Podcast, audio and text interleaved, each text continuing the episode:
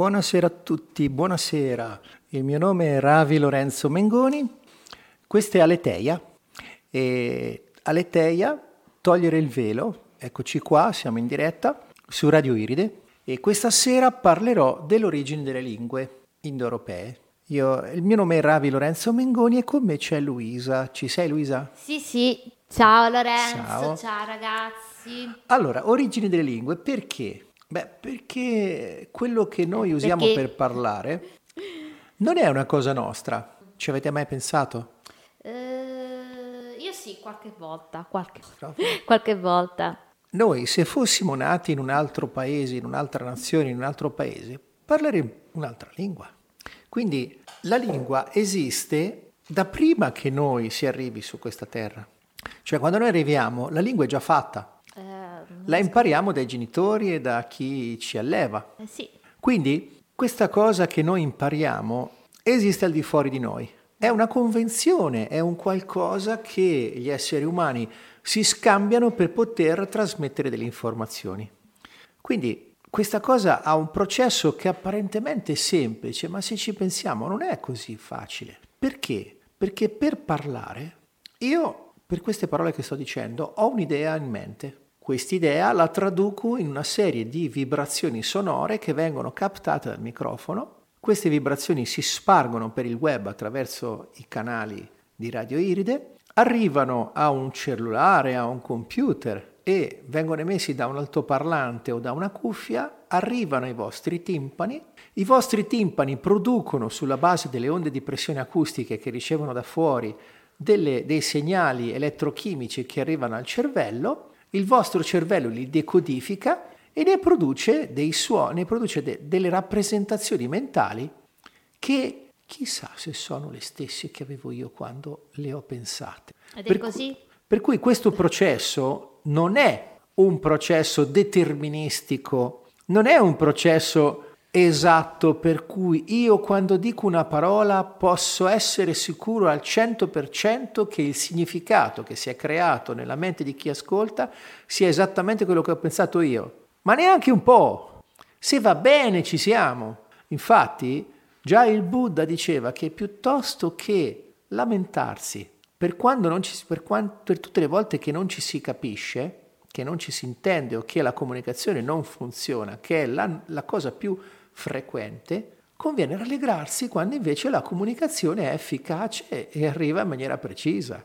Perché quello è un evento straordinario. L'ordinario è l'incomprensione, l'ordinario è un fiume di parole che la gente vomita addosso agli altri senza neanche avere così l'intelligenza di leggere se chi riceve le parole le ascolta e pretendere solo perché, solo perché le ha dette che gli altri afferrino il significato così come lui lo ha pensato e addirittura eh, entrare nel racket emotivo se dall'altra parte si dà segno di non aver compreso. Il racket emotivo, per chi mi segue, è lamento, pretesa e accusa, per cui spesso e volentieri chi parla, quando non viene capito, pretende che gli altri lo capiscono, accusano gli altri di non averli capiti oppure si lamentano che non vengono capiti. Tornando alle origini.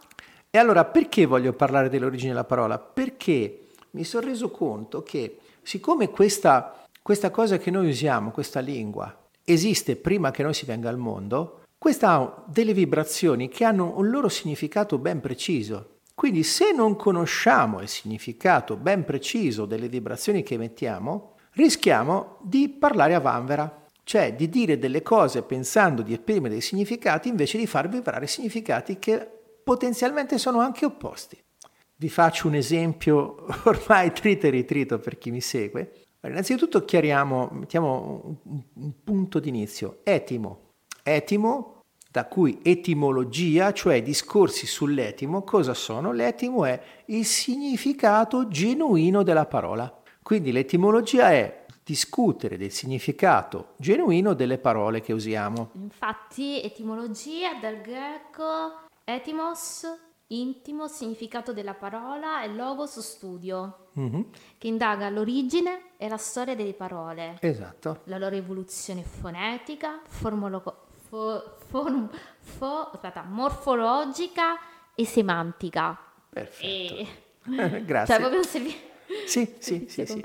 E quindi, un, tanto per fare un esempio, la parola persona, che tu, la maggior parte degli esseri umani che conosco la usano per indicare altri esseri umani.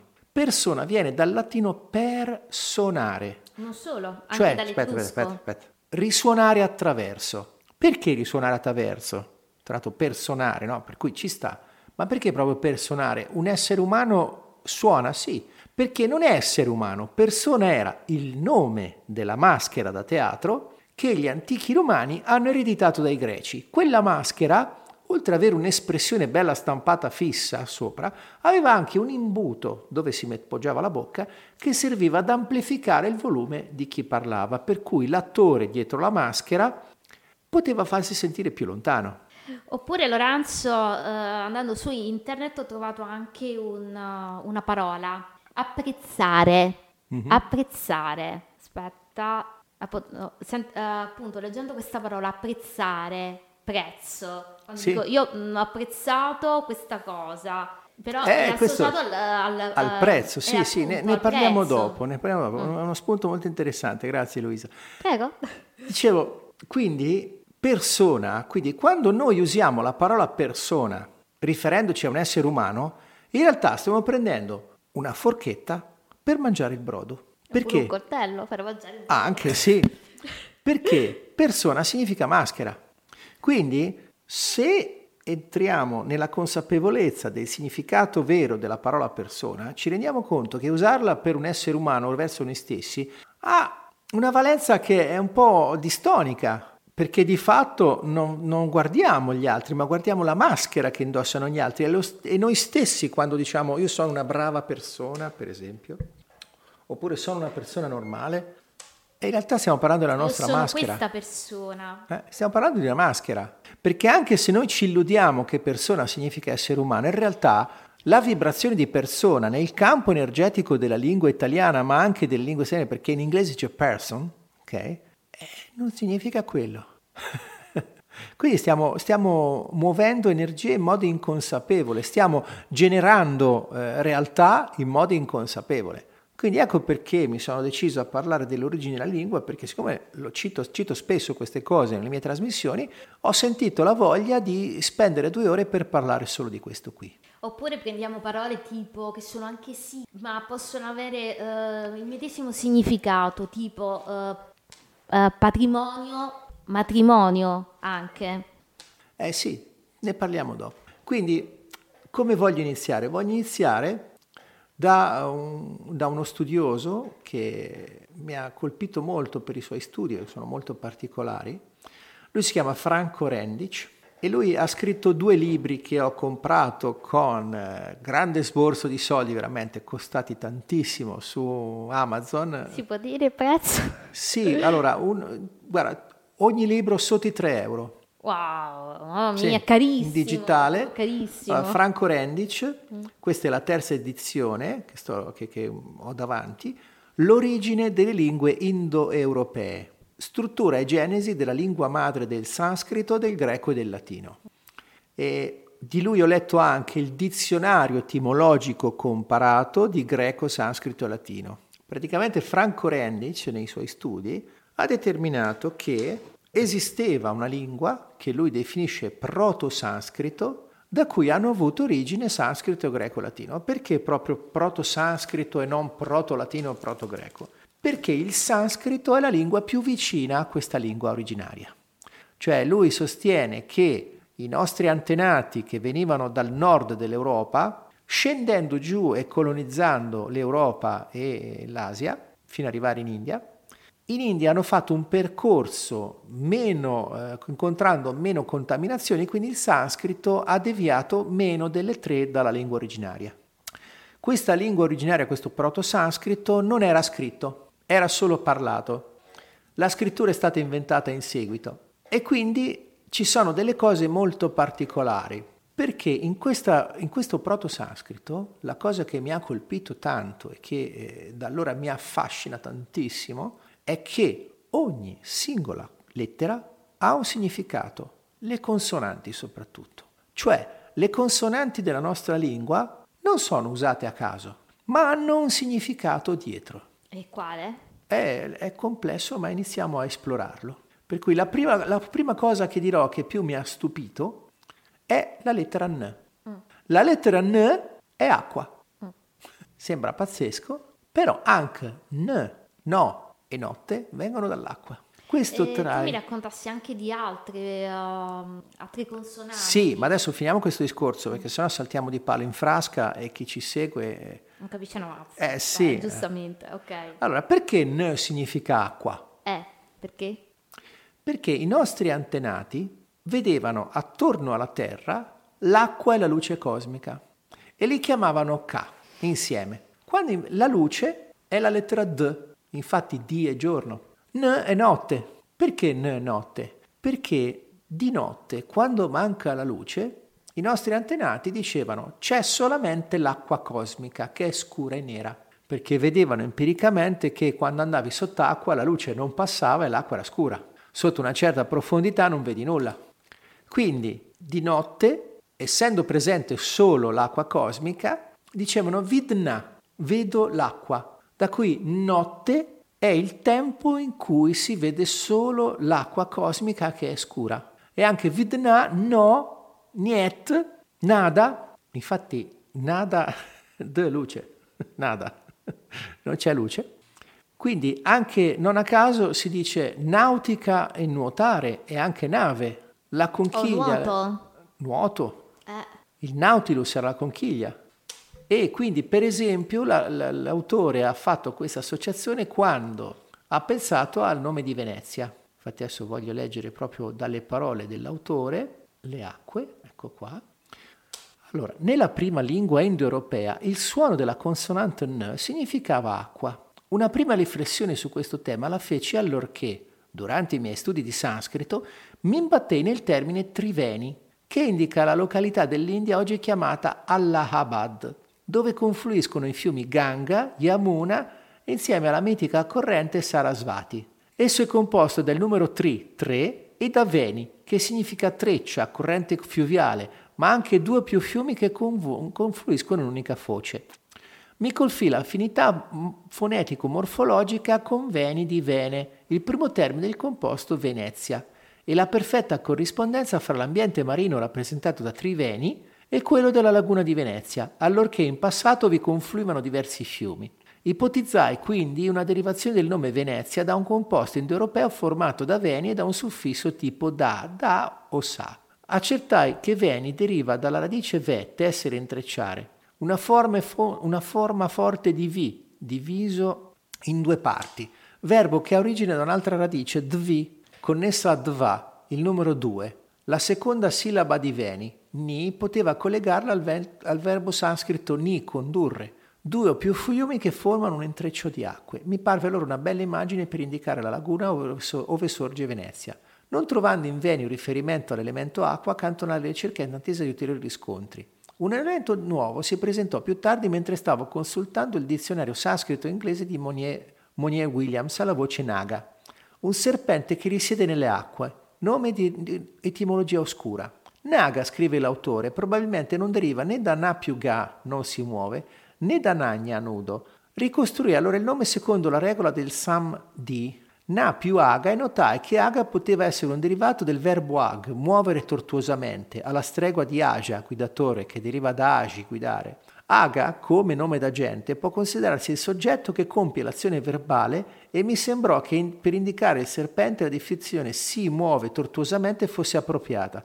Rimaneva da chiarire il senso addizionale dato ad Aga dal prefisso na, poiché esso svolge in sanscrito una, una, sanscrito una funzione di negazione per indicare il serpente, e volendosi riferire al suo caratteristico moto non sarebbe infatti logico affermare che non si muove tortuosamente. Proprio questo era stato il paradosso di fronte al quale si erano arenati i tentativi compiuti dagli etimologisti indiani occidentali per spiegare la storia della parola naga. Per capire di più mi concentrai sulla parola nagna, nudo, alla quale veniva fatto riferimento MW in merito ad un eventuale rapporto di senso con naga. Esclusi subito che derivasse dalla radice nagi, cioè avere vergogna, perché quest'ultima con ogni probabilità era stata inventata dai lessicografi con lo scopo di attribuire a Nagna, di cui non si conosceva l'origine, il senso di vergognoso.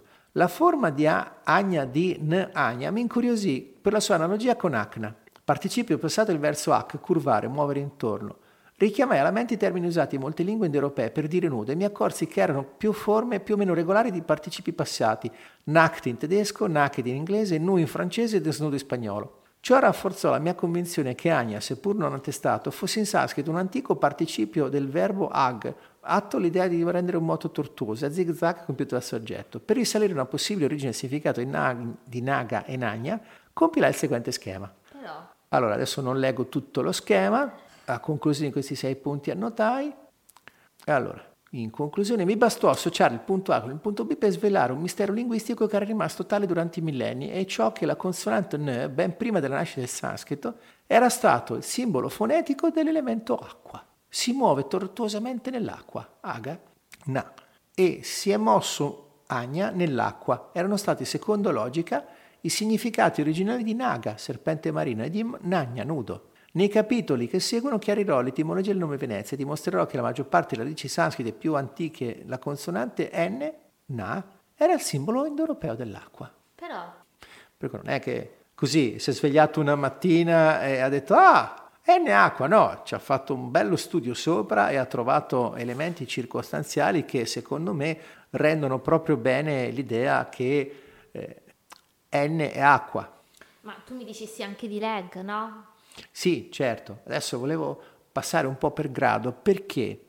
Perché dall'idea di ka nasce un verbo, una parola che è molto importante nella nostra lingua. E prima di spiegare cosa, da cosa arrivi, deriva ka, spiegherò cosa significa m.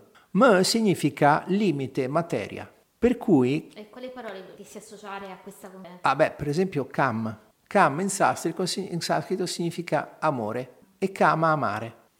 K sono l'acqua e la luce cosmica, M il limite è la materia, cioè i nostri antenati pensavano che le cose belle venissero dal cielo, dal luogo delle acque e della luce cosmica. E quindi quello che, quello che era bello, quando arrivava alla materia, diventava Kama, amore. Da qui, per esempio, viene anche la stella cadente. La stella cadente, il cielo, innanzitutto in antico latino K, significa, secondo questo proto-sanscrito, i movimenti curvilini del cielo, da cui calendario e caelus, in antico latino caelus era scritto con la K, non era celus, era caelus. Quindi nel cielo dove sta K, l'acqua e la luce cosmica, le cose belle arrivano sulla terra, M, limite. Quindi Kam è amare, Kam è amore. E la stella cadente che cos'è? È qualcosa che si stacca dal cielo e arriva sulla terra. Infatti Siderius anche era il nome del cielo. The Sid, desiderio, significa che è la luce che si stacca dal cielo. Quindi la stella cadente, che è una luce che dall'alto arriva verso il basso, è proprio la rappresentazione di qualcosa di desiderabile, qualcosa di bello che scende dal cielo e arriva sulla terra. Per cui proprio il desiderio è qualcosa che arriva dall'alto dove c'è K, il luogo delle cose belle, delle energie belle, le energie celesti, che arriva sulla terra M. E quindi ecco perché alla stella cadente, quando si vede una stella cadente si dice esprimi un desiderio, perché ne è proprio la rappresentazione che facevano i nostri antenati, delle cose belle che arrivano a noi. Arrivano dal cielo. Sì. E un'altra parola in cui m fa una gran differenza è matr. Eh, ne ho sentito parlare. Matr, da cui deriva madre, in pratica significa colei che dà la materia, perché t è il moto fra due punti, r è, se non ricordo male, trasportare, adesso lo guardiamo, e quindi matra significa colei che dà la materia. In effetti la mamma eh, dà la materia al figlio. Il figlio cresce dentro il grembo della madre e la materia di cui è composto la prende dal nutrimento che la mamma gli passa. Ma questo eh, può essere associato anche eh, materiali, ecco, è stato preso dalla madre. Sì, materia. Sì, ecco, la materia è stata presa... Eh. Certo, sì, sì, sì, ma proprio matres per il significato di TR, matre significa colei che dà la materia. Mm. E quindi, eh, cavoli, è, è, una bella cosa. Allora, un po' qua. Ok, volevo aprire un libro. Mm. E mentre apriamo il libro... Lorenzo, è una biblioteca su internet. Sì, certo. Una piccola biblioteca. Eh sì, perché col peso che hanno i libri e col tempo ho imparato a, ad usare i libri in digitale. Mm. Per cui su, eh, ho un po' di libri li ho sul Kindle di Amazon e un po' di libri li ho su allora, sto facendo le bizze. Ok, allora andiamo un po' Andiamo su biblioteca, che c'ho anche qua. Allora, eccolo qua. Europee. Oh, oh. Allora, eccoci qua. T, T, moto della luce tra due punti. Mm. Nella lingua madre del sanscrito l'idea di moto che va, che passa oltre, va al di là, attraversa, derivò dall'osservazione del moto apparente dei corpi celesti mm. nello spazio. In sanscrito la radice tr disegna infatti sia la stella che l'azione con la r allungata, tr, di attraversare il tipico moto dei corpi celesti. In origine, con ogni probabilità, le consonanti t e d avevano lo stesso significato, luce. Un'indicazione in questo senso ci viene dalle lingue germaniche, in cui l'inglese God e il tedesco Gott, Dio, sembrano per l'appunto indicare luce in movimento. Il greco conserva il ricordo dell'antico significato indoeuropeo delle consonanti D e T, luce, nei termini theos, Dio, e thea, dea. Anche il greco thea, vista visione che ovviamente indica la presenza della luce, conferma la derivazione dei fonemi T e D, che, erano, che della luce erano i simboli. Con l'evolversi della loro lingua, i grammatici indoeuropei differenziarono il senso delle due dentali, riservando alla consonante D il senso di luce, attribuendo invece alla consonante T in primo tempo la funzione di indicare il moto di due luci che attraversano il cielo e quindi in un secondo tempo indicare un qualunque moto che attraversa due punti. Il tipico eh, scusate, ho perso il segno, il tipico moto apparente delle stelle. Il gruppo tr, formato dalla consonante t della radice verbale r, andare, muovere verso, all'inizio dovete indicare il moto di una luce verso un punto e successivamente il muoversi da un punto per arrivare, verbo in cui si riconosce la radice, ad un altro punto. Quindi matr significa da dove arriva la materia, in pratica. Per cui il figlio, quando dice mia madre, dice è da lì che arriva la mia materia. In sanscrito, infatti, taras sono le stelle, mentre tarani, che attraversa il cielo, è il sole. Il termine greco teras indica portento, prodigio, segno che viene dal cielo. Ebbe anch'esso, con tutta evidenza, origine dalla radice tr, luce, che attraversa il cielo. E ne conferma il, puntuale, il plurale di teras, teira, che indica stelle e costellazioni. Il gruppo TR giunse al latino in, ove in astrum, astro, la radice TR è la stessa di transeo o transire, attraversare. Si noti che la vocale R diventa la consonante, la vocale RI diventa la consonante R.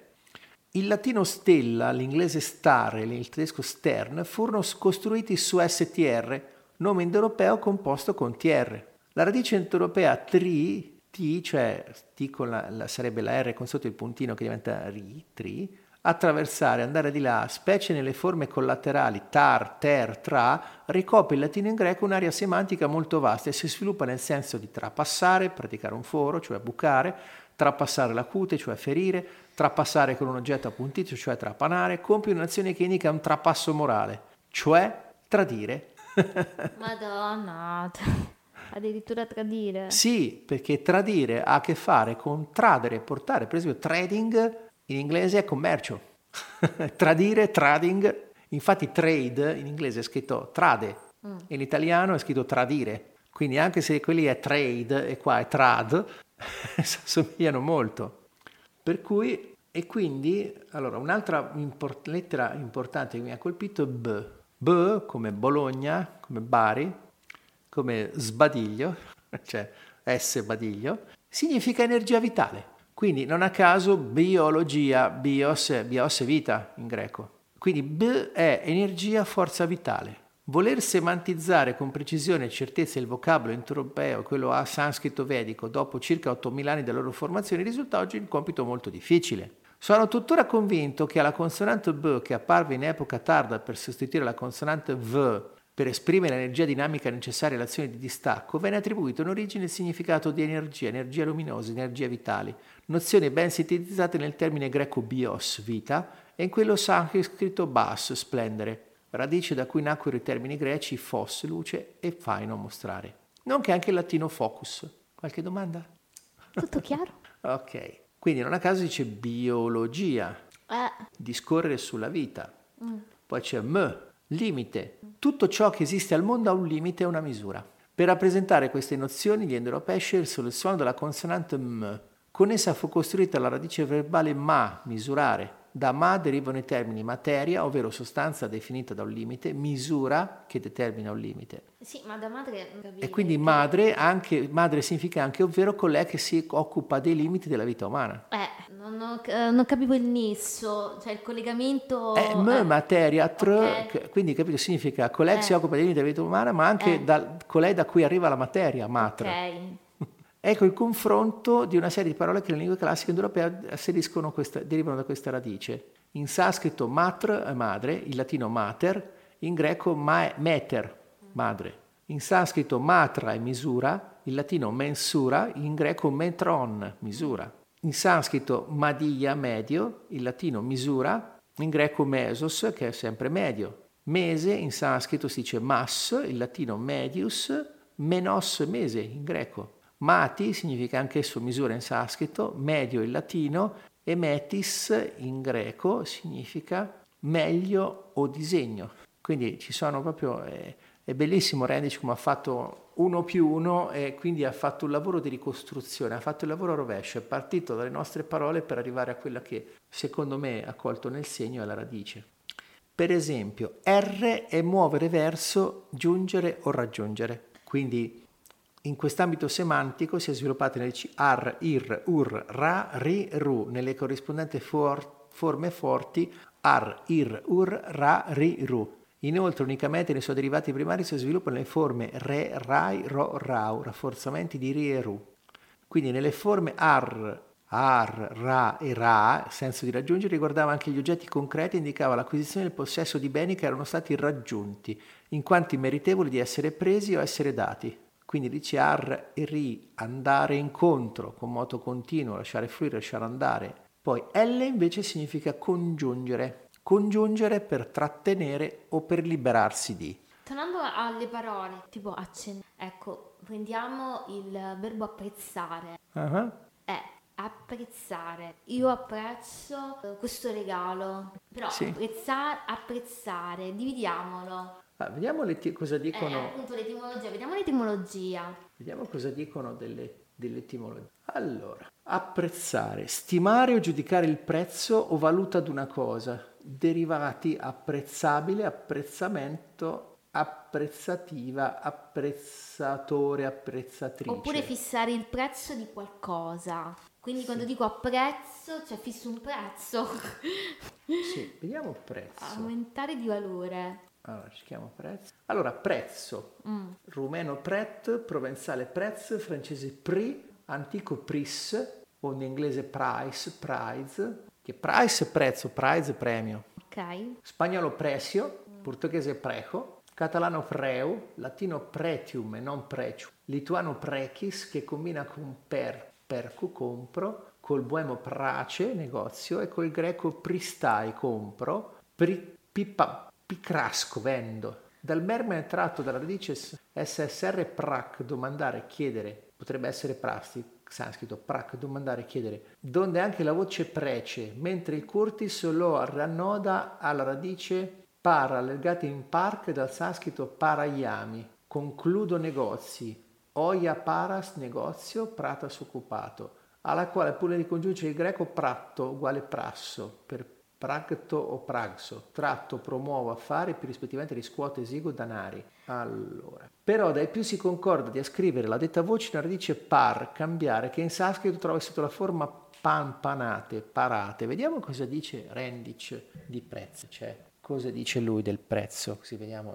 Allora, allora prezzo, allora, lo trovo riguardo a quello che eh, tam, indoeuropeo, misura m del moto fra due punti, spazio delimitato ritagliato, misura del moto della luce, tempo, dividere e tagliare. In sanscrito era TAM, in greco è diventato T, là è diventato EO, in latino T e la, la, la T è rimasta T, la è diventata E, la M è rimasta M, per cui a estimo, fissare il prezzo è un valore stimare, existimo, apprezzare, stimare, tempero, mescolare, mischiare. Quindi apprezzare deriva estimo. Vediamo un po', qua c'è un'altra cosa. Aga prezzo, litron prezzo che tira, vasna prezzo, chiezza bene, dare un prezzo, Uh, per cui il prezzo praticamente eh, Redditch non ne parla direttamente, ma qui dicono che lo fa derivare, qualcuno lo fa derivare dalla voce prac, domandare e chiedere. Prac, secondo Redditch, mi ricordo, è anche alla base di preghiera, mm. da cui deriva prece. Sì. Io vorrei prendere un'altra parola che Aspetta, è molto interessante. Traggo una conclusione, mm. per cui apprezzare allora? significa anche in, in terza battuta chiedere. Chiedere il prezzo. No, nel senso, siccome il prezzo è qualcosa che chiedi per cedere un bene, mm. Quindi apprezzare significa che stabilisci la misura in base al quale quella cosa la puoi scambiare. Mm, interessante. Quindi apprezzare significa che quando apprezzi qualcosa, significa che sei disposto a pagare qualcosa per averla. Eh. Capisci? Quindi diciamo che questa parola va usata con attenzione perché eh, apprezzare qualcosa che è inestimabile mi sembra un'operazione molto difficile. Mm. Per cui in certi casi forse più di apprezzare si potrebbe dire mi piace sì, ma se dico apprezzo il regalo che mi hai fatto, io do valore a ciò che mi è stato dato, no? Sì. Questo, tipo questo, al regalo, in questo caso. Certo, però è anche un commercio. Mm. Quindi diciamo che ci sono cose, cioè, capisci, apprezzare allora, certe cose che non si possono comprare, mm. apprezzarle è un po' fuori luogo. Tipo, che so, non puoi apprezzare l'aria, non la puoi comprare. A me piace l'aria fresca, l'aria pulita, penso eh, che piace me, anche a bella voi. pulita, eh, soprattutto non, quelle dei boschi. Ma non si può comprare. No, non si può comprare. Quindi, capito, apprezzare l'aria, per carità, ha senso, si Apprezzo capisce. l'acqua. Però... Apprezzo anche l'acqua. Eh, sì, sì. però, capisci, eh, è un po' strano. Tornando sempre all'etimologia della parola, questo è molto interessante. La parola Patrimonio, ecco, prima l'avevo accennato, no? È molto simile anche la parola matrimonio, però io vorrei prendere questa parola, facendo una ricerca, ecco qua, mm, ehm, allora il termine patrimonio deriva dall'unione di due lemi latini, mm-hmm. pater, padre, e munus, dovere, letteralmente il patrimonio e il dovere del padre. E, e per estinzione... Ecco, chi, chi, lo dice? Eh, allora ho fatto una ricerca su internet. Sì, no, ma da che sito stai leggendo? Chi è che scrive sta cosa? Aspetta. Citiamo la fonte con cura. Allora, è significato diventa... di, di, parole e parolone nella lingua italiana. Sì, di che sito? Eh, non riesco a leggerlo, non me lo fa leggere. Aspetta. Ecco, sono andata su internet. Eh, so, Etimologia, patrimonio, etimolo, uh, etimo uh, uh, italiano. Così sia scritto. Etimoitaliano.it o cosa? Sulla barra di indirizzi? Eh, sì, dice così. Ok, okay. io sto leggendo da etimo.it mm. dove patrimonium mm. deriva da, par, da pater mm. e con la terminazione di monium, ah. beni ereditari che trapassano di padre in figlio, estensione ogni genere di beni che si vanno acquistando, deriva, da cui deriva patrimoniale. Invece da questo sito Etimo Italiano dice che il patrimonio è il dovere del padre e per estensione rappresenta tutte le cose che appartengono al padre e che vengono quindi lasciate ai figli. Eh, quindi non, non, mi sembra molto, molto precisa sta cosa. Però aspetta, guarda questo, è interessante notare come due termini apparentemente simili come patrimonio, no, matrimonio, per la cui origine si rimanda uh, aspetta, sì, um, simili come matrimonio e patrimonio abbiano due significati così diversi. In particolar modo il dovere della madre è stato sempre legato al concetto della procre- uh, procreazione, mentre quello del padre al sostentamento della famiglia, in un rapporto di uh, comple- complementarietà e, inter- e interdipendenza. Sì, però cioè, allora, chi è il sito? Citiamo le fonti con cautela, perché non è che possiamo dire l'ho letto sul web. È come dire, siccome l'ho letto, in, l'ho sentito in tv, è vero. Cioè, io sto leggendo il libro di Franco Rendic, sto citando l'autore, gli sto dando credito, per cui è giusto, è corretto in quel, in quel caso dire da che sito stai leggendo, perché sennò Leggi sulla barra degli indirizzi, qual è l'indirizzo? Uh, qua dice etimo italiano, etimologia, etimo italiano, così c'è scritto. Ok, che non conosco, è la prima volta che lo vedo. Io di solito vado su etimo. Anche se vai uh, su Treccani dice più o meno la stessa cosa. Uh-huh. Eh. Adesso sto guardando. Qua è scritto così. Italianistica online. Il suffisso monio e il suffisso mento.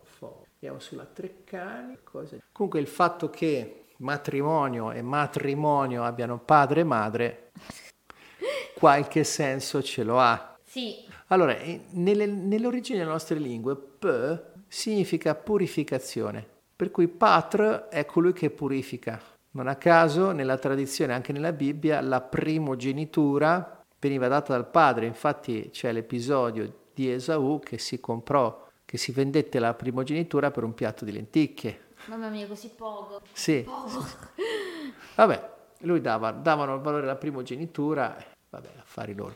Eh, ma anche andando su questo sito, una parola al giorno, sì. ecco, riguarda la parola matrimonio, dal latino matrimonium da mater, madre, intendendolo quale ufficio femminile riguardo la creazione e cura della famiglia Mm. su modello di patrimonium che invece si collega all'ufficio del padre di provvedere al sostentamento. Mm-hmm. Eh, io poi non ho ancora capito uh, come sia arrivato al patrimonio, al connubio, al console. cioè, questo non ho ancora capito. allora, ma così ha senso? Posso buttare lì? Vediamo cosa dice. Ah, pensa a te. In sanscrito, ok, pari panigana afferrare la mano della sposa equivale a matrimonio. In greco, eh, gra, gbra, accogliere casa, gra, inserviente casa, gra, casa di Dio, in sanscrito, da cui deriva nel greco cortion, piccola corte, cortos, recinto, ortus, recinto, proprietà chiusa, giardino, orto. Ah, pensa un po'. Mm.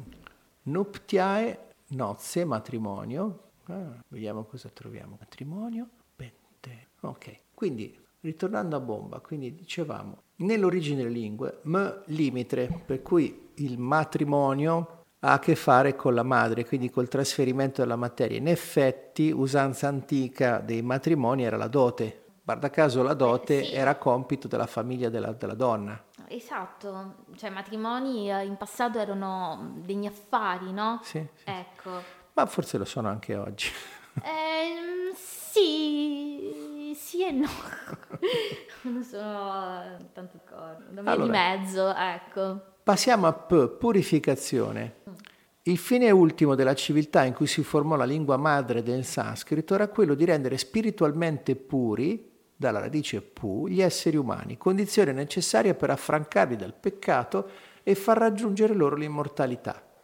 Il corpo andava pulito dalla radice pu all'alba, a mezzogiorno e al tramonto, compiendo tre abluzioni quotidiane prescritte, dette in sanscrito trisnana.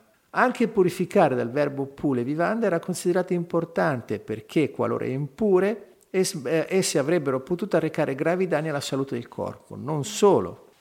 Con l'attribuzione di un valore sacro al cibo purificato, la sua assunzione acquisiva il senso di incorporare simbolicamente la purezza del divino e di mantenere una costante relazione spirituale con l'assoluto, garanzia di vita eterna, da cui ebbe, da cui ebbe origine il, il sacramento della Eucaristia. In, in indoeuropeo la purificazione fu resa con la consonante P e l'azione purificatrice fu espressa, come visto, con la radice verbale pu.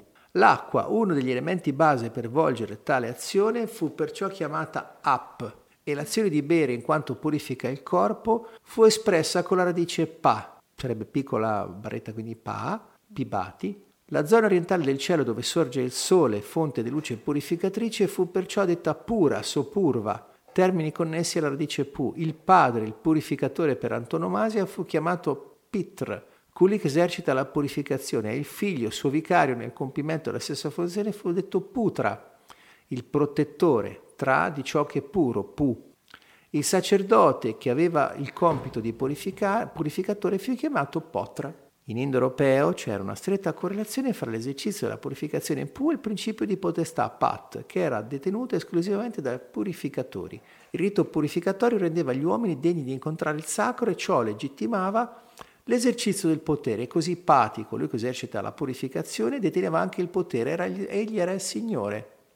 Il verbo pa, pa, pati, significa inoltre proteggere, perché essere puro significa anche essere preservato e preservare da ogni male. Si noti che i suffissi tr e tri sono forme tip nominali indoeuropee, mentre in pitri tr, tri disegnava la gente votata a svolgere in modo permanente la funzione detta p, purificatore, mentre in datr, colui che compie l'azione tr di dare, datore, in yatra, colui che compie l'azione di viaggiare, viaggiatore, il suffisso tr indica la gente votata a svolgere una funzione temporanea ed occasionale. Se osserviamo in scritto le parole legate alla purificazione, notiamo che sono tutte formate con la consonante P.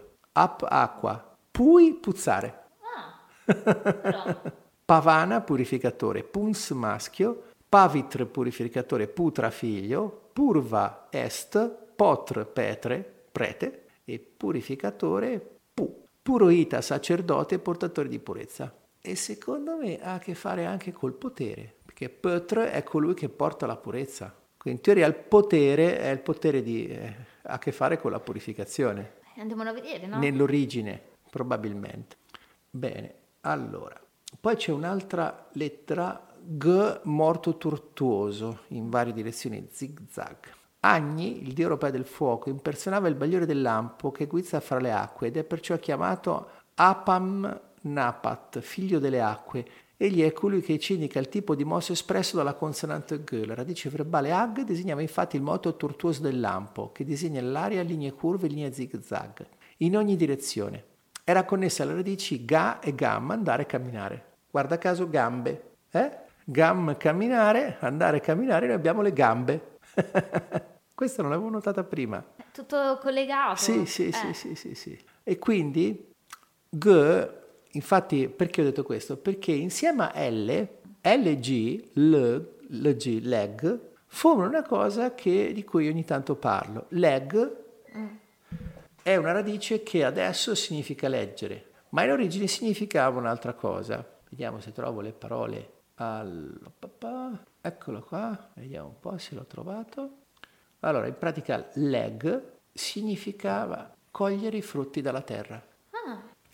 In effetti ha senso perché se ricordi prima, l significa muovere per congiungersi o separarsi. Sì. Quindi l può significare anche congiungere o separare qualcosa. G muoversi tortuosamente, quindi eh, sì. per raccogliere le cose dalla terra, per raccogliere delle erbe, per raccogliere dei frutti, bisogna che fai percorsi tortuosi. Che so, per, spesso per arrivare a raccogliere delle erbe fai di giri intorno alle cose, agli ostacoli. E quindi leg era cogliere i frutti della terra e questo aveva la valenza prima dell'invenzione della scrittura.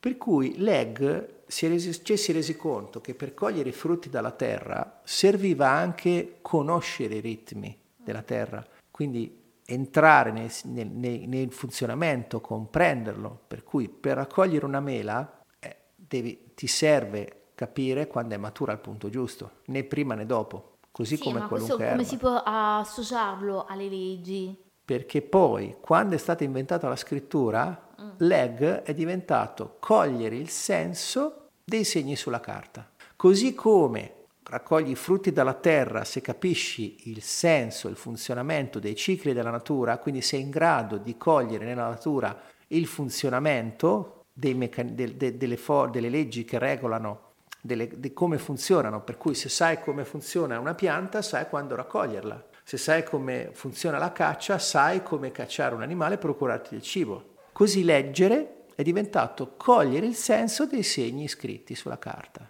Per cui il frutto che tu raccogli quando leggi cos'è? La conoscenza. Da qui è diventato anche, si è creato anche intelligente. L'intelligenza è intus leggere, è la capacità di leggere dentro le cose, per cui l'intelligenza non è il parlare a vanvero e inventarsi le cose, ma il ma leggere, leggere prima come funzionano le cose e poi da lì... Come funzionano le cose. Esatto, mm. se sai come funziona una cosa, puoi anche usarla al meglio. Se sai a cosa serve una forchetta, sai che puoi mangiarci gli spaghetti. Se ti trovi davanti una minestra, dici no, aspetta un momento, questa non funziona, prendo un cucchiaio. Quindi la legge, che guarda caso è molto simile a qualcosa che si legge, perché si chiama così? Non è un caso, perché le leggi, i nostri antenati, per i nostri antenati la legge era qualcosa che si leggeva in natura, cioè... Cioè come si leggeva in natura? Eh, la legge di gravità. Eh. La puoi modificare? Il ciclo delle stagioni lo puoi modificare? L'ora in cui il sole sorge e tramonta lo puoi modificare? No. I movimenti delle stelle li puoi modificare? No.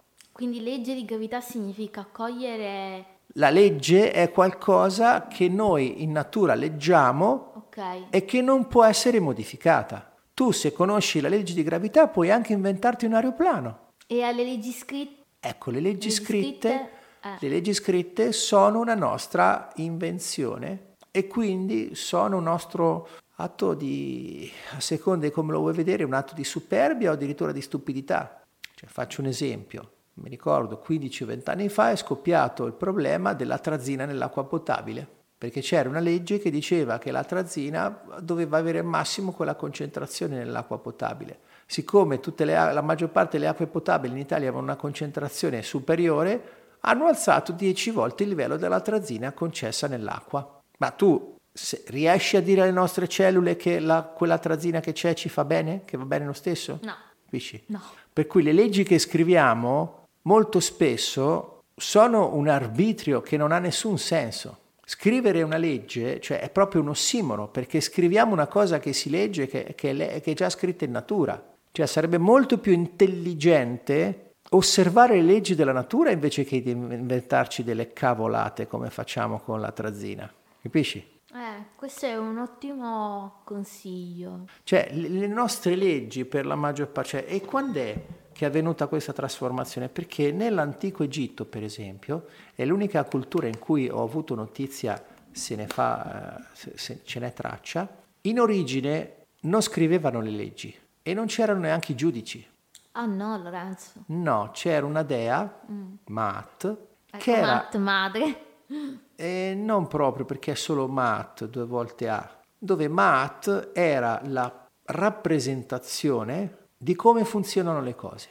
In pratica Matt era la, la, gli attribuivano il principio premium in base a quali le cose si, eh, funzionavano, per cui Matt era responsabile del seguire del, delle stagioni, del sorgere del sole, del suo tramontare, del muoversi della luna, delle stelle, delle piene del Nilo, dei, dei raccolti, del, della vita stessa, cioè tutto quello, tutte le cose per come funzionavano erano così perché era Maat che disponeva questo. Per cui c'erano i sacerdoti di Maat, che erano degli esperti delle, delle, dell'ordine naturale delle cose, alle quali si rivolgevano gli egiziani per avere un consiglio su uh, dirimere delle questioni, ma non avevano leggi scritte. Si ispiravano, leggevano le leggi in natura. Leggendo la natura dicevano quella cosa che volete fare non funziona oppure funziona Oppure quando due andavano in contrasto dicevano ok, se, secondo la natura le cose funzionano così, quello che dice lui ha più senso, quello che dice l'altro no. Quando invece poi è nata la sete di potere, si è cominciato a scrivere le leggi e invece di seguire l'ordine naturale delle cose, si è cominciati a scrivere le leggi per dare degli ordini. Non a caso si, dico, si dice le forze dell'ordine. Ma di quale ordine? Non lo dice mai nessuno, non lo spiega mai nessuno. Di quale ordine? Perché si dice forze dell'ordine? Perché ci sono, che so, l'ordine dei medici, l'ordine degli avvocati. L'ordine dei professionisti. Esatto. Perché per scrivere, scrivere leggi è diventato un sistema per dare ordini, cioè mentre prima l'ordine era qualcosa come una legge che derivava dalla natura, adesso eh, gli ordini ce li inventiamo noi come leggi e si creano questi ordini. Quindi eh, questo è importante perché io mi sono sempre domandato perché forze dell'ordine? Quale ordine? C'era sto sospeso, capisci? Questa cosa che era un po' una Cioè non si capisce. No, no. Eh, quale ordine? È, è come dire che so, è, è, un po' come il criterio di giustizia. Il, il più antico commentatore romano che parla di giustizia dice la giustizia è l'atto di riportare qualunque situazione a criteri di giustizia. Ma questo non ha senso. Eh, ma- Esercitare la giustizia è qualcosa che ripristina la giustizia. Eh, vediamo un po' l'etimologia di giustizia. Sì, ma aspetta, è come dire, questa affermazione è come dire che una mela è un frutto a forma di pomo. È come dire che Luisa è una donna fatta come Luisa. Madonna, che esempio. Eh, eh sì, è, è- è- è un girarci intorno. È un- una supercazzola con scappellamento a destra come fosse Santani praticamente. Capisci? Giustizia. Giustizia viene da giusto. Vediamo un po' l'attimo di giusto. Eh, vediamo. Allora, da cosa deriva? Allora, viene dal latino justus, che viene da ius, agio- agio- agione legge, verbo giure. Allora, riconosce a ciascuno ciò che gli è dovuto, che vuole fra il bene e rifugge dal male, conforme alla convenienza, al merito, alla proporzione, senso anche più largo, che tiene il mezzo fra due estremi, che non è troppo né poco, esatto preciso quale deve essere, in forza di sostantivo, quegli che non si dà parte, né piega da precetti della ragione, persona scevra di colpa, come avverbio con esattezza precisamente per l'appunto. Derivato di giustizia, giustizia giustificare. Giusto, vediamo un po' ius, da cosa deriva prima del latino. Ah. Allora, la giustizia e la religione derivano da DHR, DRI. Guarda caso. In indoeuropeo la giustizia era considerata come la proiezione sulla terra della luce celeste, intesa come legge divina.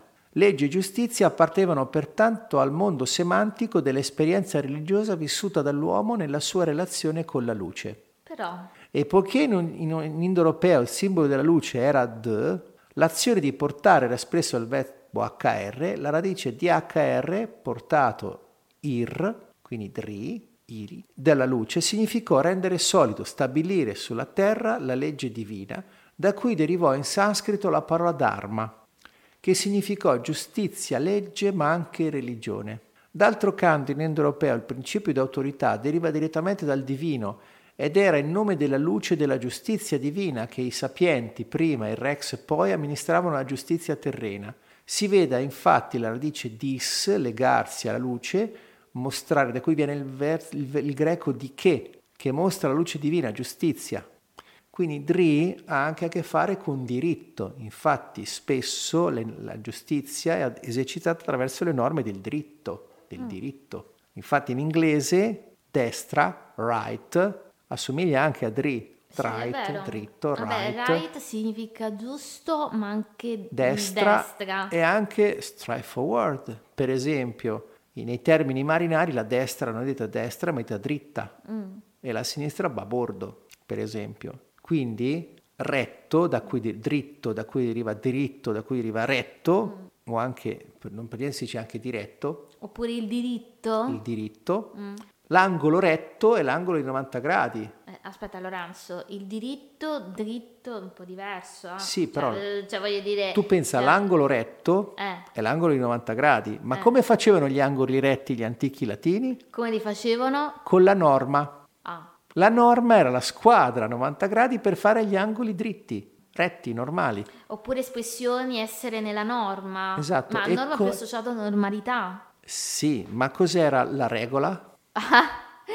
Era il regolo, era il metro con cui gli edili romani misuravano le distanze, per cui l'edile romano per costruire le case usava la norma e il regolo. Ah, Per questo si dice fare le cose a norma e regola. Quindi la norma ti dà la, mis- la forma e la regola ti dà la misura.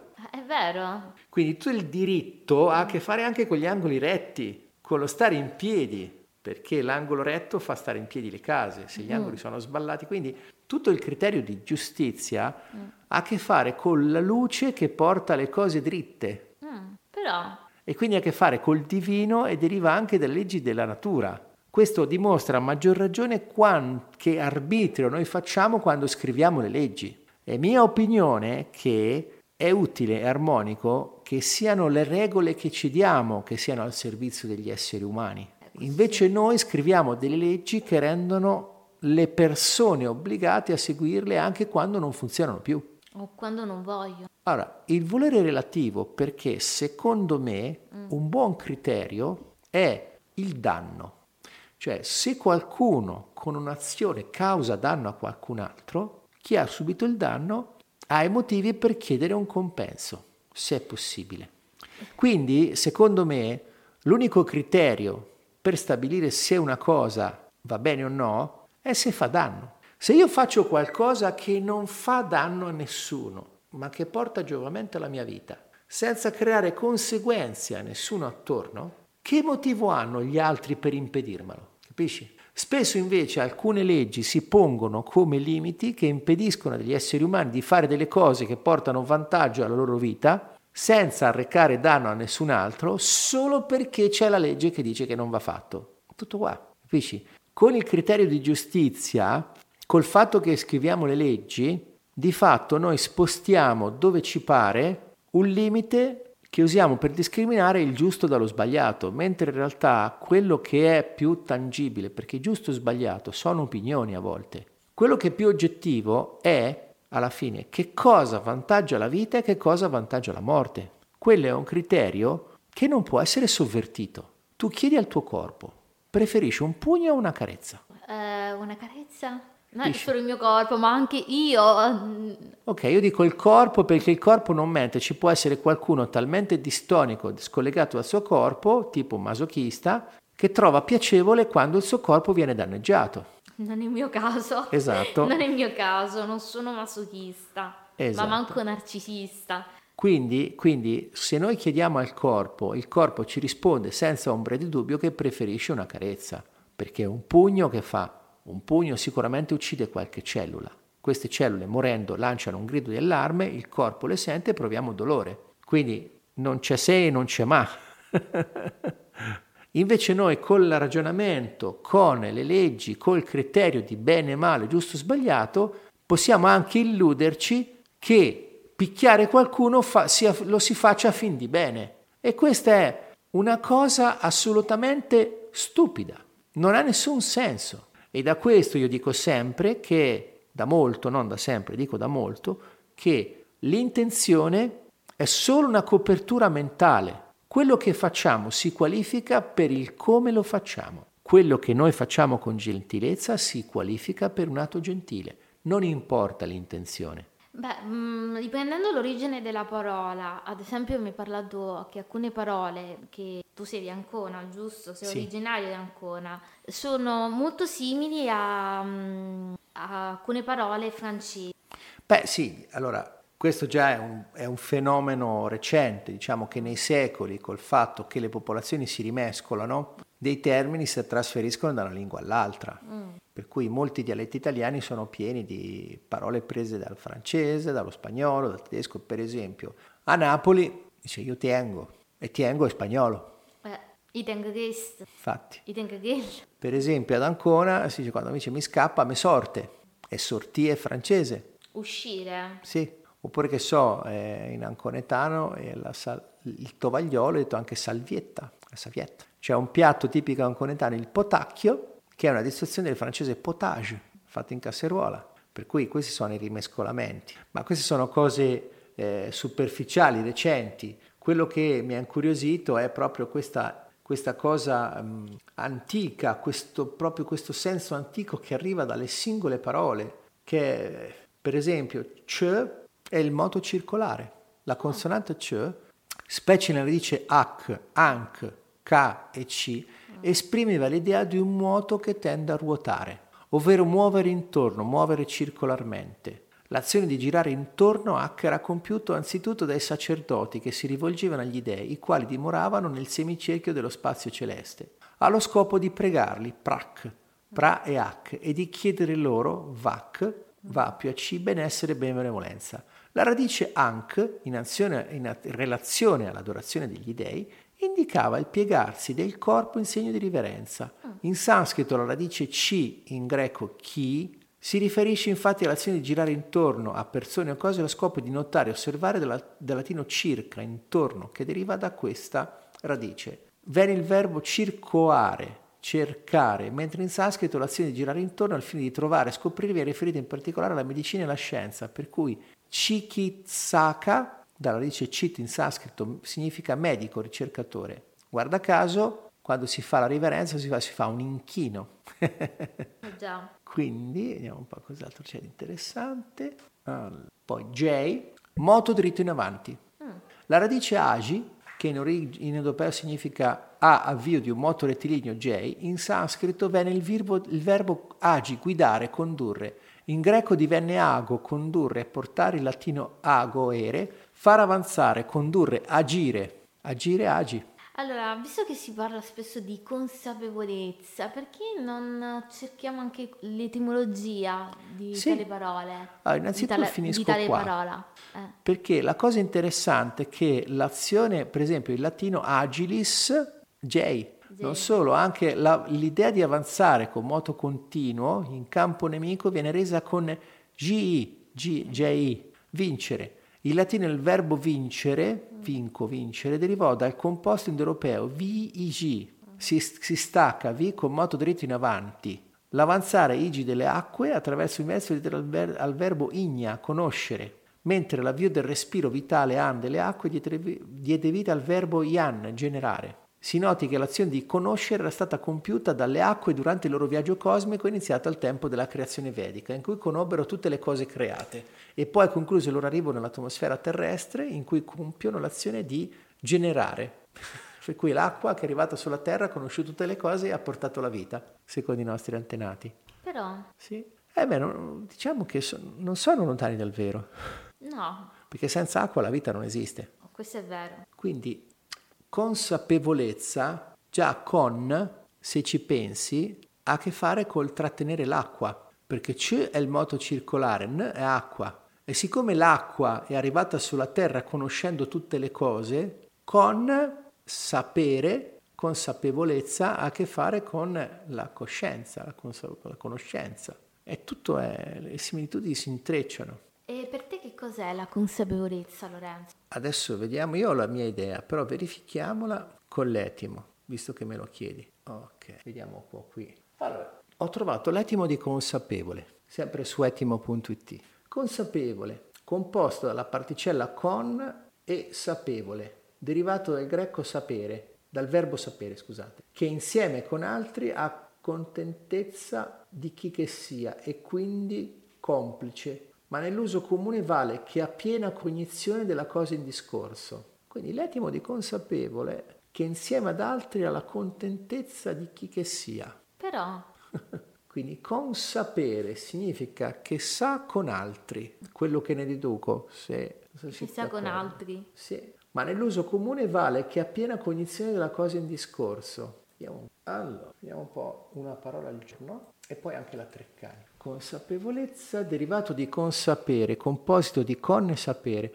Questa parola denota un fenomeno estremamente intimo di importanza cardinale. Vabbè, questo è il significato che ne danno. Vediamo se c'è. Hai trovato qualcosa di interessante? No, vabbè, c'era una cosa divertente sul sito Una parola al giorno, dice questa è una parola terremotata, frutto di una collaborazione con l'associazione LH, nata dopo il sisma in Emilia. Interessante. Sì. Con il loro aiuto Sente. cerchiamo di capire come alcune parole siano trasformate per il terremoto e come si possono rinnovare. Il testo in corsivo è un diretto contributo.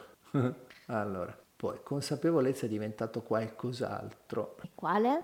Ah, Aspetta un attimo. L'essere consapevolezza sulla Treccani, l'essere consapevole, cognizione e coscienza, avere coscienza delle proprie responsabilità, agire con piena consapevolezza, la, compe- la consapevolezza del male fatto può essere anche il principio del pentimento. Ok, però questo non è l'etimo. Diciamo che sull'etimo sono molto, c'è molto poco l'etimo. Vediamo un po' se c'è qualcos'altro. Ah, per esempio ho trovato sulla Treccani etimo, neutro sostantivo dell'aggettivo vero, reale. Presso i filosofi grammatici greci e latini il significato vero, reale di una parola che veniva ricercato attraverso una connessione spesso arbitraria tra la forma della parola stessa e l'oggetto del suo indicato. Allora, vediamo un po'. Consapevolezza in latino era conscientia, quindi deriva da conoscenza. Quindi consapevolezza vuol dire consapevolezza di fatto significa conoscenza in base alla derivazione latina. Quindi la consapevolezza per me assume il significato di che cosa Continua. che cosa è... Allora, quindi diciamo che abbiamo bisogno di fare una piccola pausa, quindi eccoci qua, siamo tornati, questa è Leteia, Eccoci siamo qua. in diretta. E mio nome è Ravi Lorenzo Mengoni, come c'è Luisa? Ciao. E stiamo parlando delle origini delle lingue europee. Mm. indoeuropee per così dire. Perché indoeuropee? Perché eh, la nostra lingua deriva dal latino che ha una progenitrice da cui derivano anche greco e sanscrito. Mm. E in particolare faccio riferimento agli studi di Franco Rendic, che ha pubblicato due libri, perlomeno due libri che io conosco, perché non so quanti altri libri abbia pubblicato. Uno è il dizionario etimologico comparato di greco, sanscrito e latino, e l'altro è, si intitola esattamente, non voglio, eccolo qua, L'origine delle lingue indoeuropee, terza edizione.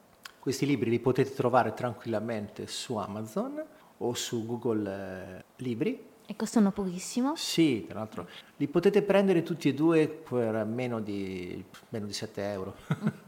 Quindi, eh... Ritor- ritornando appunto alle origini della parola, stavi parlando della, della parola eh, consapevole. Sì. Ecco, riprendendo tali parole, tali termini, e stavi appunto dicendo che cos'è per te... Mh, mm, la consapevolezza. Sì, la consapevolezza, consapevolezza. Ma l'origine è abbastanza ingarbugliata, perché ci sono molte voci, non a caso la consapevolezza qualcuno lo fa nascere anche da scibile, da scire, sapere, infatti mm. lo scibile è anche l'insieme delle cose che conosciamo, lo scibile umano, quindi consapevolezza, allora il senso più comune che gli si dà è quello del sapere di se stessi. Cioè, nel senso adesso è molto in voga il termine consapevolezza come l'essere consapevoli di sé, ma anche di quello che c'è attorno. Diciamo che il sapere è una cosa limitata, nel senso che eh, il rischio con la consapevolezza è di stargli così appresso da perdersi, nel senso che ci sono l'atto stesso di sapere, di comprendere, è un atto molto limitato perché praticamente per comprendere qualcosa io ho bisogno di comprimerla. Non a caso comprendere e comprimere hanno la prima parte che è identica. Quindi l'atto di apprendere qualcosa, anche prendere, apprendere, prendere e comprendere, hanno a che fare con l'atto di prendere un qualcosa, ridurlo di dimensioni e semplificarlo al punto tale da poterlo far entrare in noi. Quindi se ci affidiamo per questo alla sola mente, eh, ce ne rimane ben poco. Perché nel momento in cui noi decidiamo di sapere qualcosa, non è che abbiamo acquisito tutte le infinite informazioni che connotano qualunque cosa esista all'infuori di noi o anche dentro di noi. Semplicemente abbiamo deciso che chiudiamo il rubinetto di queste informazioni e ne sappiamo abbastanza. Quindi la consapevolezza di per sé, se non è ben osservato questo termine, rischia di essere fuorviante. Qualcuno può decidere in maniera del tutto arbitraria che ne sa abbastanza di se stesso e raccontarsela alla grande e non sentire magari altre cose che si manifestano magari anche in maniera molto importante. Quindi la consapevolezza eh, non è che mi piaccia molto come parola perché di per sé può portare molto facilmente anche all'autoinganno. Io sono consapevole e quindi eh sì, eh, me la racconto, perché magari dico che sono consapevole, poi al primo che mi parla per storto reagisco come un, un piccolo Hulk che si infuria e si arrabbia e quindi tutta questa consapevolezza dove è andata a finire? Dove è andata a finire? E che ne so, chiedetemelo, chiedetevelo, sappiatelo, sappilo. quindi la consapevolezza, più che una consapevolezza, ecco, io aspicherei più una consensibilità, cioè una capacità di percezione di quello che si agita in noi, di quello che si muove in noi, di quello che si manifesta fuori di noi.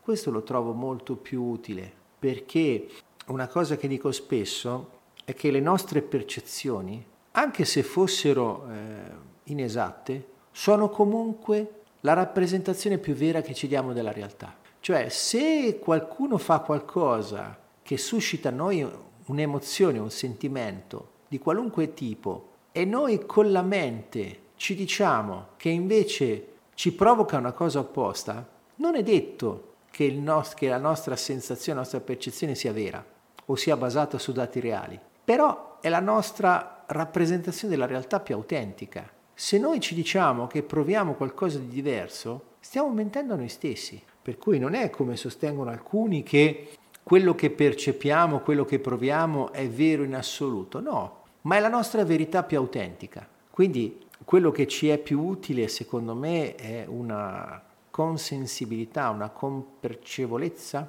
compercezionevolezza. Sto inventando di sana pianta perché non conosco una parola del genere, cioè la capacità di lasciare entrare le nostre percezioni senza giudizio, in modo tale da essere in contatto con quello che accade di vero in noi. Perché a volte in nome della consapevolezza è il rischio di negarsi quello che ci sta succedendo dentro e quindi di non vedere per primi la nostra verità più autentica, che poi può essere sbagliata. Faccio un esempio pratico, che so, possiamo interpretare qualcosa fatto da qualcuno come qualcosa fatto a nostro danno. Questo può suscitare in noi un'emozione di rabbia. Quindi potrebbe anche essere che la nostra rabbia non sia motivata, ma se noi neghiamo l'esistenza di questa rabbia, stiamo mentendo due volte. Se la rabbia ha ragione d'essere perché qualcuno ci sta facendo un danno, ok, ci mentiamo una volta sola. Se invece l'azione di questo non ci fa danno e diciamo che non siamo arrabbiati, stiamo mentendo due volte. E le bugie hanno le gambe corte. Uh, Lorenzo, io vorrei parla, um, cercare la, Prendiamo la parola tango, l'etimologia di tango, che è molto interessante. Vabbè, tango ha origine molto misteriosa. Allora, vediamo un po', va, cosa ci dicono. Vediamo se su etimo.it c'è tango. Non lo so, lo trovo di... No, infatti ne è presente. Vediamo un po' chi c'è. La Treccani di tango. Danza di origine argentina ma con radici probabilmente cubane, si diffuse nelle sale da ballo americane ed europee a partire dagli anni 20 del XX secolo, dai primi anni del XX secolo ed, ebbe il suo apogeo negli anni 20. Il ritmo binario, due quarti ad andamento lento, ma esistono varianti come la milonga, primo quarto, sincope interna, movimento più mosso, battuta a quattro ottavi, Dopo aver ispirato, ispirato compositori come Stravinsky e Handel, ha conquistato una propria dignità artistica grazie al contributo originale di Astor Piazzolla. Vabbè, questo è proprio uno scritto da chi si illude di conoscere il tango, lo ha spezzettato, sminuzzato, ridotto in quattro parole e quindi viva Dio, eccolo qua. Del tango ho fatto un'intera trasmissione per cui la trova, trovate la registrazione sul mio, sulla mia stazione di SoundCloud e eh, questo è proprio... Io avevo trovato addirittura toccare, che deriva da toccare. Ma guarda, eh, si può dire tante cose. In una lingua africana mi sembra che tango significa addirittura tamburo, per cui nessuno sa, su Wikipedia è scritto, nessuno sa chi abbia dato il nome di tango a questo ballo, né si sa esattamente perché si chiama in questo modo. E questo, secondo me, è la risposta più onesta che possiamo dare sull'etimo di tango perché si dicono tante cose. Quello, può, quello di cui si può raccontare, anche qui si fanno un sacco di, di, dicono un sacco di cose. Io vi posso raccontare quello che ho vissuto in diretta, per quello che io, allora, io dal 2004 che ballo il tango, nel 2005 ballavo da sei mesi, ho trascorso un mese a studiare il tango a Buenos Aires perché volevo, avevo proprio la voglia di, di capire che cosa si agita nel tango, cosa si muove e di trovare delle risposte del perché eh, mi, piaceva, mi piace così tanto il tango. E quindi il tango, eh, la sua origine ha nella, in una mescola che è, deriva dalle danze francesi, la contradance, che eh, gli schiavi che passavano per Cuba e Haiti hanno incorporato, ibridato col loro ballare a ritmi africani e portato fino al Mar della Plata, quella zona di Sud America che sta fra Buenos Aires e l'Uruguay, Montevideo. E quindi lì, al confine col Brasile, in, eh, è diventato in Brasile il samba de Gaffiera, che è un samba che si balla in coppia, che ha una musicalità molto simile a quella della milonga. La milonga è la controparte argentino-uruguayana del, de, di questo trasferimento culturale di danza, che poi, quando è iniziata la grossa emigrazione eh, europea a Buenos Aires si è fusa con tante cose europee, per cui alla fine è diventato il tango come lo conosciamo ora ed è una cosa dinamica, una cosa in movimento. Per cui ci sono tanti stili di tango e quindi non è il momento di parlare di tango. Per cui di tango non vi so dire l'etimo esatto, vi posso, dire, vi posso parlare di quello che è attualmente, l'origine della parola tango si perde nei misteri delle lingue, per cui secondo alcuni significa tamburo, eh, secondo alcuni toccare, ma eh, Lorenzo, che cos'è per te il tango? Oh beh, eh, quante ore ho per parlarne? Però ho visto che tu hai una pagina ehm, appunto ehm, tu fai, hai, mm, so che il 16 che è interessato il 16 settembre di sera alle 21 ci sarà la prima lezione del tuo corso di tango, sì, tu hai proprio una sì, pagina, ecco, sì. eh, tango allora, consapevole, come mai hai unito queste due parole?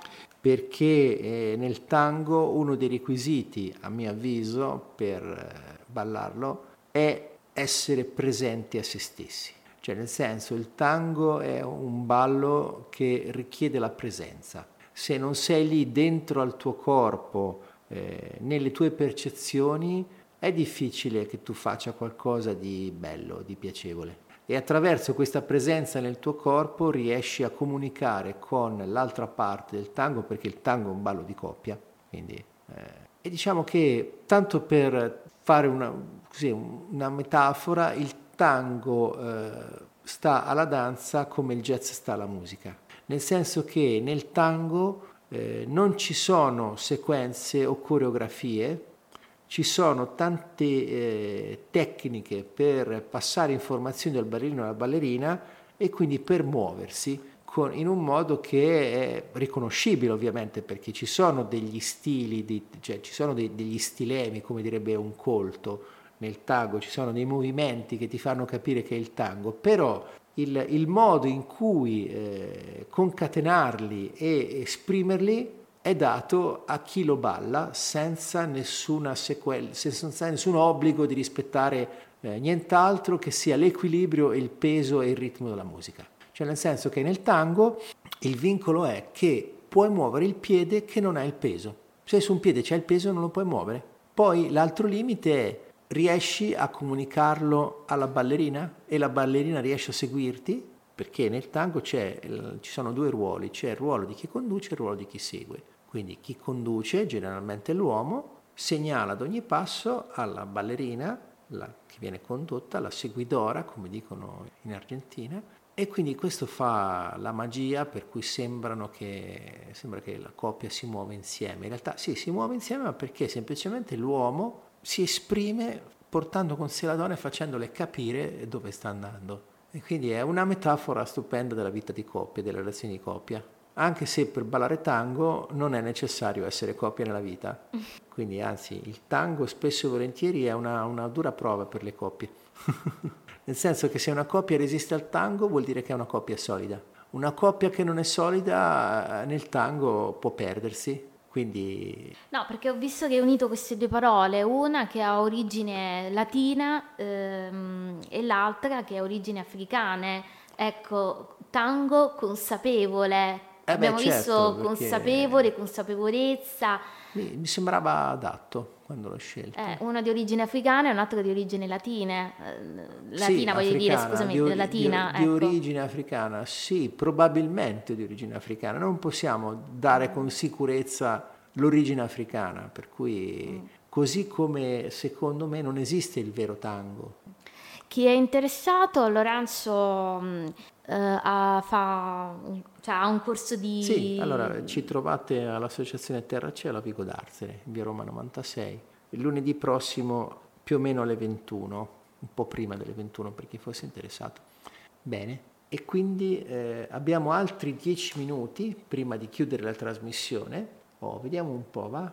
Oh, vedi, Soma e Luna, dice Rendic. Vado così, eh, seguito l'ispirazione, quello che mi ha attratto. Il termine Soma designa in sanscrito la pianta sacra da cui si estraeva un succo inebriante, anch'esso chiamato Soma, che nei riti sacrificali veniva offerto agli dei essendo la loro brevanda preferita.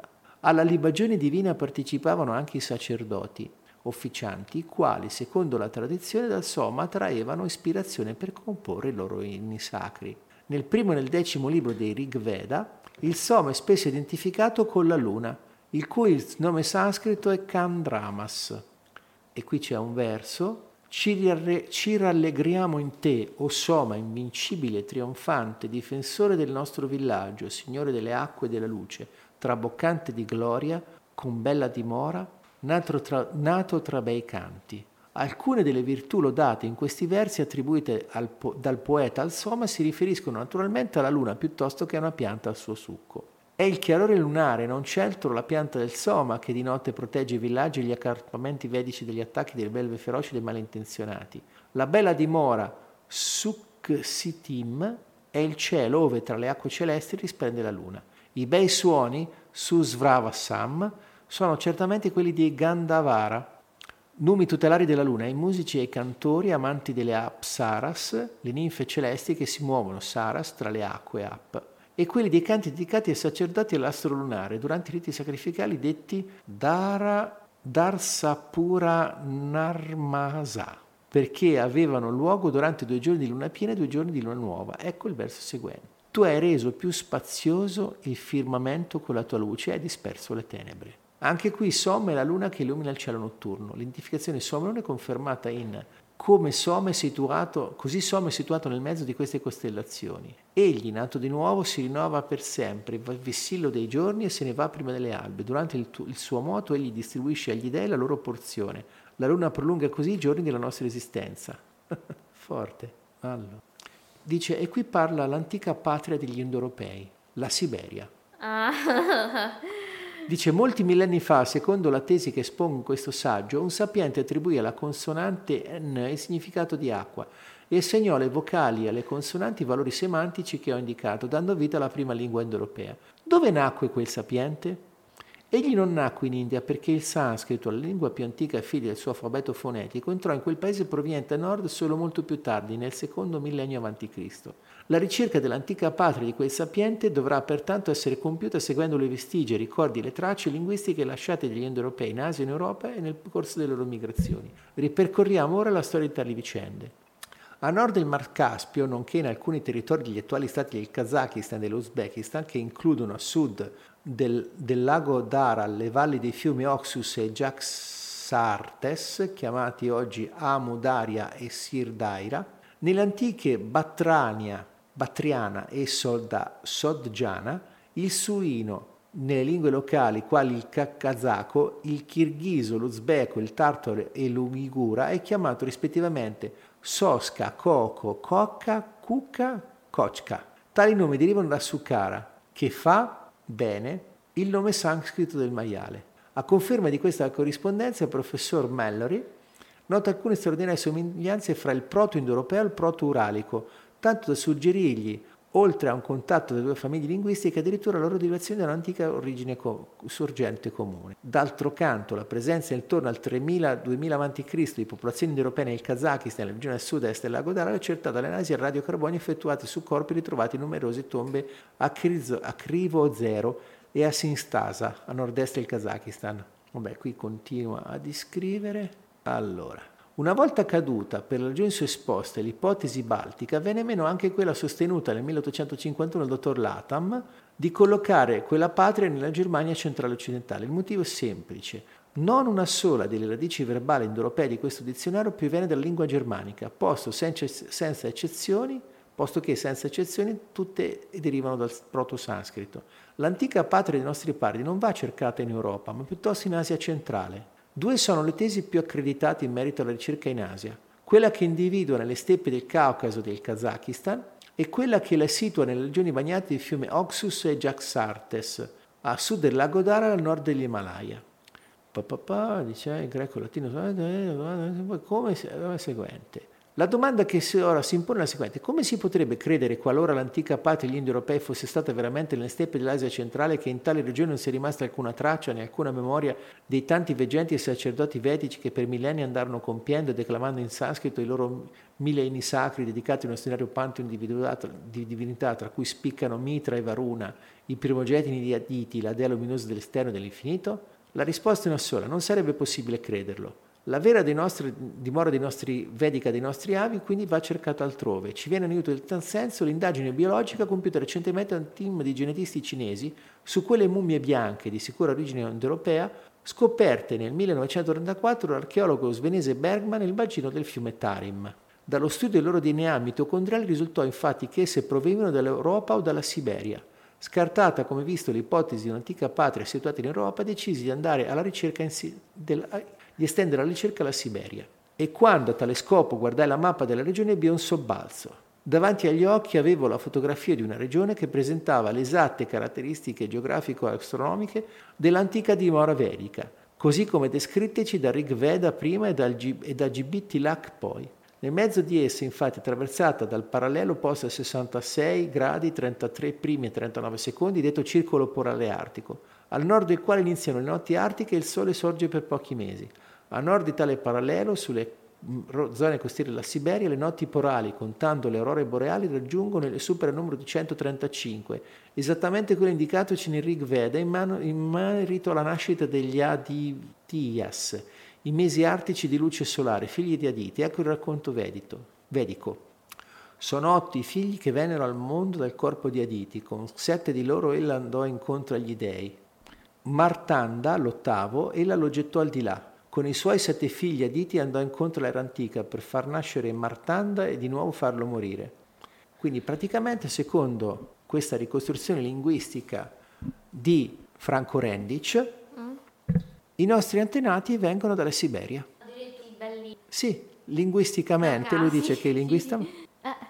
Vabbè, poi, dopo che i nostri antenati sono discesi dalla Siberia, probabilmente chissà chi ci è andato lì. Quindi non lo so se quelli che stanno in Siberia sono ancora... Diciamo che questa è l'origine e in effetti tanti miti, tante cose, sono in tanti che dicono che i nostri antenati arrivavano dal nord Europa e quindi perché non potrebbe essere la Siberia? un po' più là, ma comunque. È possibile. Tutto è possibile. Diciamo che... Visto che hanno trovato le piramidi addirittura in Antartide. Sì, eh. vabbè, adesso questo... Io ho visto delle foto, però non so se sono foto vere, per cui non lo sappiamo. Il giorno che andrò in Antartide ve lo dirò se ci sono davvero le eh, piramidi. Faccelo sapere, qualche foto. Va bene. Allora, quindi abbiamo parlato di, eh, dell'origine della nostra lingua e quindi abbiamo anche detto da dove arriva la nostra lingua. Quindi per stasera è tutto. Come c'era Luisa? Ciao e grazie Lorenzo. Grazie a te Luisa. E quindi come consueto mando la sigla che ormai chi mi segue conosce, Moments in Love degli Art of Noise. Buona serata a tutti. Buona serata.